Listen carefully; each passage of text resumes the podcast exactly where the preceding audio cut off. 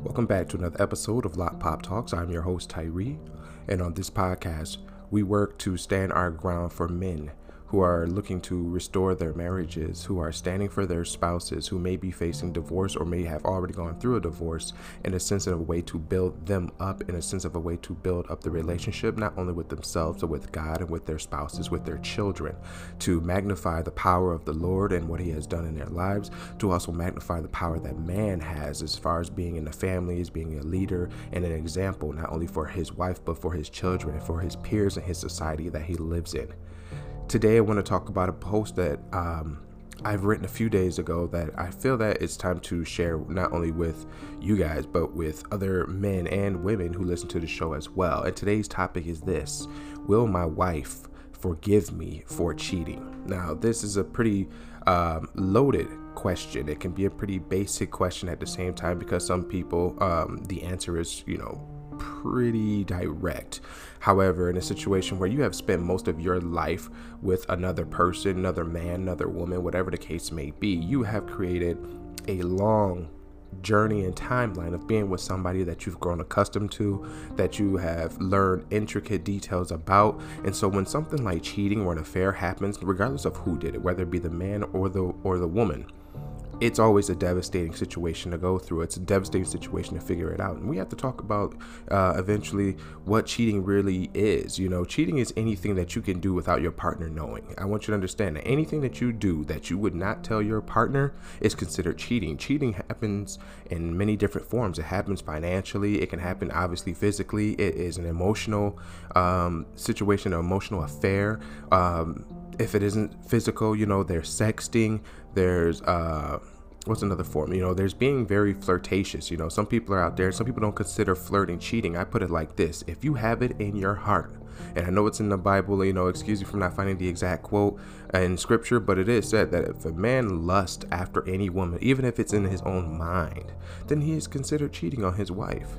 So um, you know, paraphrasing. If you wanna, if you wanna find out where the quote is, maybe I can add it in the description or something like that. But it definitely speaks about that in the Bible.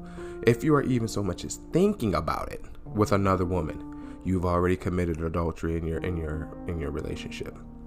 I just thought that was something that we should put that out there, you know, because in the world that we live in, it's so easy to get in touch with other people. It's so easy to, you know, scroll down your timeline and find a picture of the girl shaking her ass on the on your um, phone or computer screen and you're like oh you want to press the like button. Or same thing for women. They find guys and you know it's funny that guy you know they don't click photos of guys uh, you know half naked guys whatever like that. Women fantasize about men in very odd ways and i'm only saying that because i'm a guy myself you know. You're gonna you're gonna scroll down some timelines on a, on a females on a woman's phone or on her computer or a tablet or whatever, you're gonna find guys working out, dressing up a certain kind of way. So women look at men a little bit different than men look at women, and you know that's natural because of who we are. But either way, to get back to the point of the podcast today, will my wife forgive me for cheating? So when uh, when you check out the blog post, and I'll put the um, description to the blog post um, down for you guys to click on and, and you go to the website at tyreewilson.com and you can read it on this blog post you have to understand that your wife or your prodigal spouse may not have it in her to forgive you for cheating the sheer thoughts of the betrayal or betrayals may drive her crazier than she's already been acting every day, at least for now. You and your significant other, however, are not everybody. So that's something you can kind of like not necessarily relax about, but this is something you need to chew on. Your relationship isn't everyone's relationship. Especially if you listen to this podcast and you believe that you've got a chance, that you believe that there's something, a flame that can be rekindled, or maybe the emotional severance hasn't happened yet. Your relationship isn't everyone's. You definitely have time. You have to hold on to what made you both and your marriage special. I still believe that God can still use you to stoke the flames your marriage once had. The fires may take some time to start over, however. You got to understand that it's going to take some time because what has happened is you've destroyed a level of trust. Very hard to get back, very hard to reestablish. But if you're serious and you're willing to put in the time and commitment, then trust with you can be built. Now, whether your wife chooses to give you that trust or your husband chooses to give you that trust again, that is completely between them and God. And that's going to take some work on their end. But you have to first be, through and through, in your relationship, a trustworthy person. You may be in some form of communication with your wife, or she is still willing to talk to you, but her trust in you is diminished. Perhaps she's giving you an ultimatum to change or get divorced. Maybe she has left the home and moved with a sister or a friend until things are a little more figured out. You know, things may never be the same again no matter what happens. So, what can you do? Well, I'm going to tell you. You need to choose to be transparent with her. Transparency comes first. The season isn't about finding new ways to make old mistakes, so please do not waste your time. Instead, start being more upfront with yourself. If you are not happy in your relationship, let your wife know in what specific reasons you were not happy. Below is a list of areas most married men are unhappy about that their wives may have had no clue of. Ladies, if you're listening, pay attention to this. Fellas, if you're listening, pay attention to this.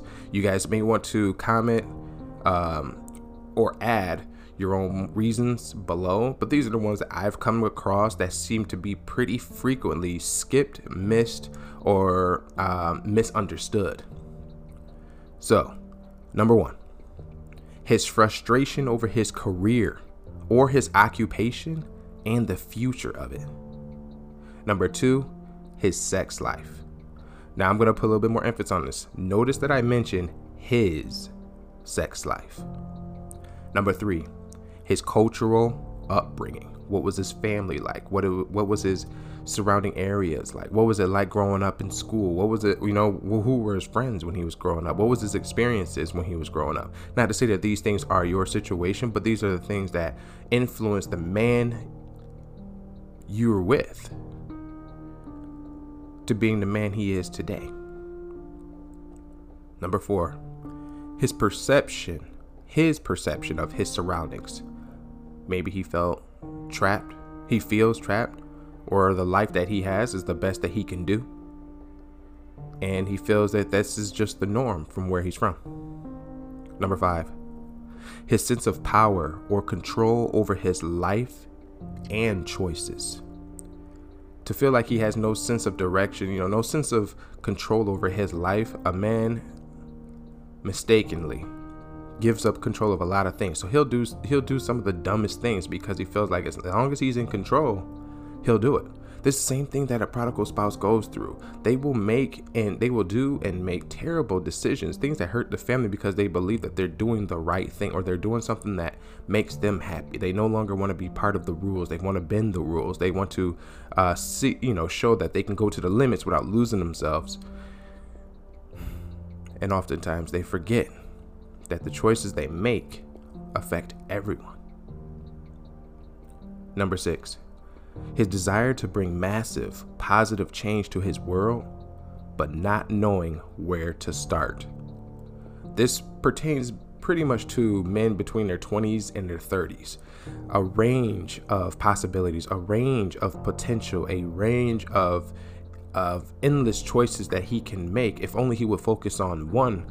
But the world we live in is very fast moving, it's information packed and you know after school is over there's no one to point you in that direction or you know at least not uh readingly you know it's not in there it's not always in their face of somebody who wants to point them in the right direction and tell them what they need to do because in the world we live in to stick with one choice to stick with one person to stick with one way of life that's shunned upon.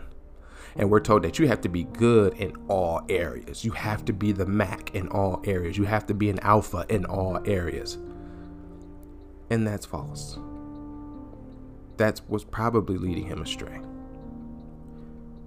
Number seven, his time slipping away from him. His time slipping away from him. Maybe he's getting older, he feels the age coming. Maybe certain women aren't paying attention to him. Maybe you're not paying attention to him. This is a conversation that ladies or men if it's come down to that, it could be something as simple as that. It's time to have that conversation. Is he trying too hard to look younger than what he is? Is it, you know, does he accept who he is in the stage of his life or his age range?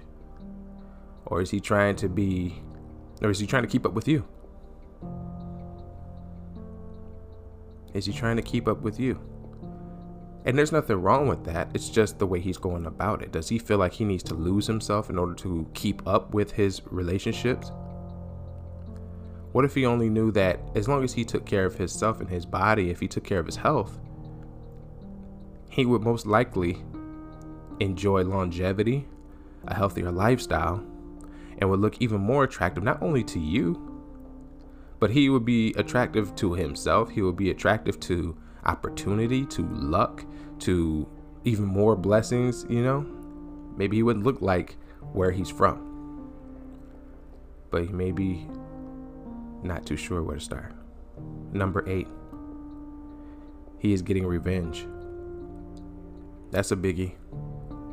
Especially when people don't understand what could he possibly be getting revenge for? Or I don't care what he's getting revenge for. Well, I'm telling you now, he is getting revenge. Possibly. Maybe something happened that slighted him. Maybe he built up a certain level of resentment.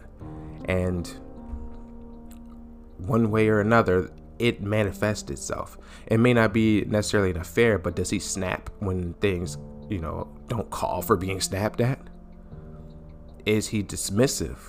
Does he cut you off during conversations? These are all very rude tactics, by the way. They're they're rude.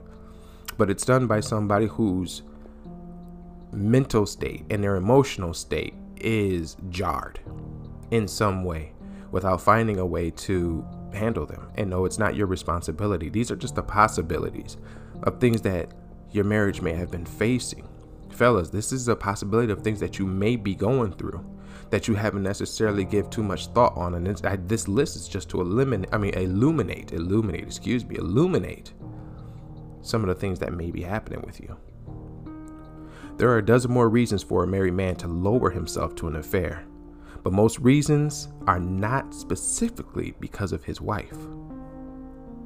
Understand, most reasons that you may have cheated have nothing to do with your wife. I don't care what you're pointing at. There's nothing if it's about her body, if it's about her her uh the way she talks, it the way that she makes you feel, you know, that's just the way you feel. The way she talks, that's just the way you hear things.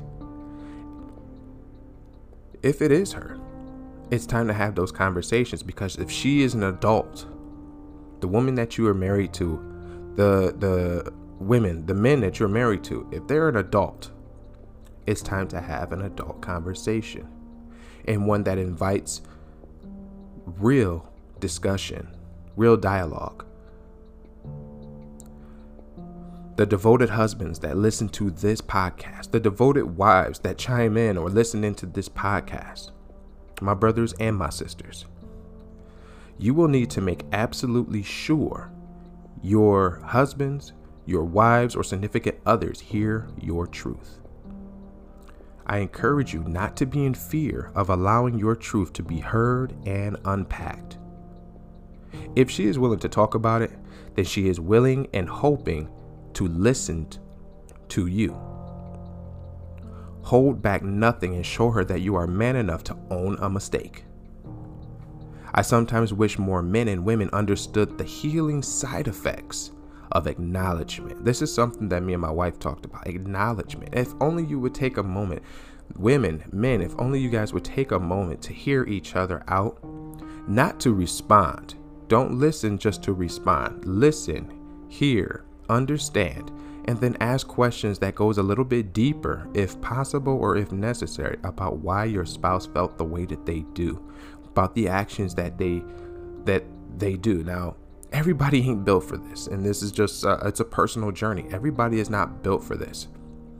But i do understand this and i've come to understand more based on this subject.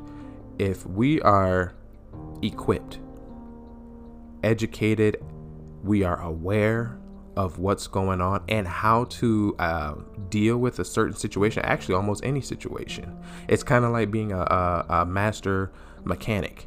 a master mechanic, whether he works on cars or maybe he works on military vehicles, he works on bikes or anything like that, or she, you know, because world we live in,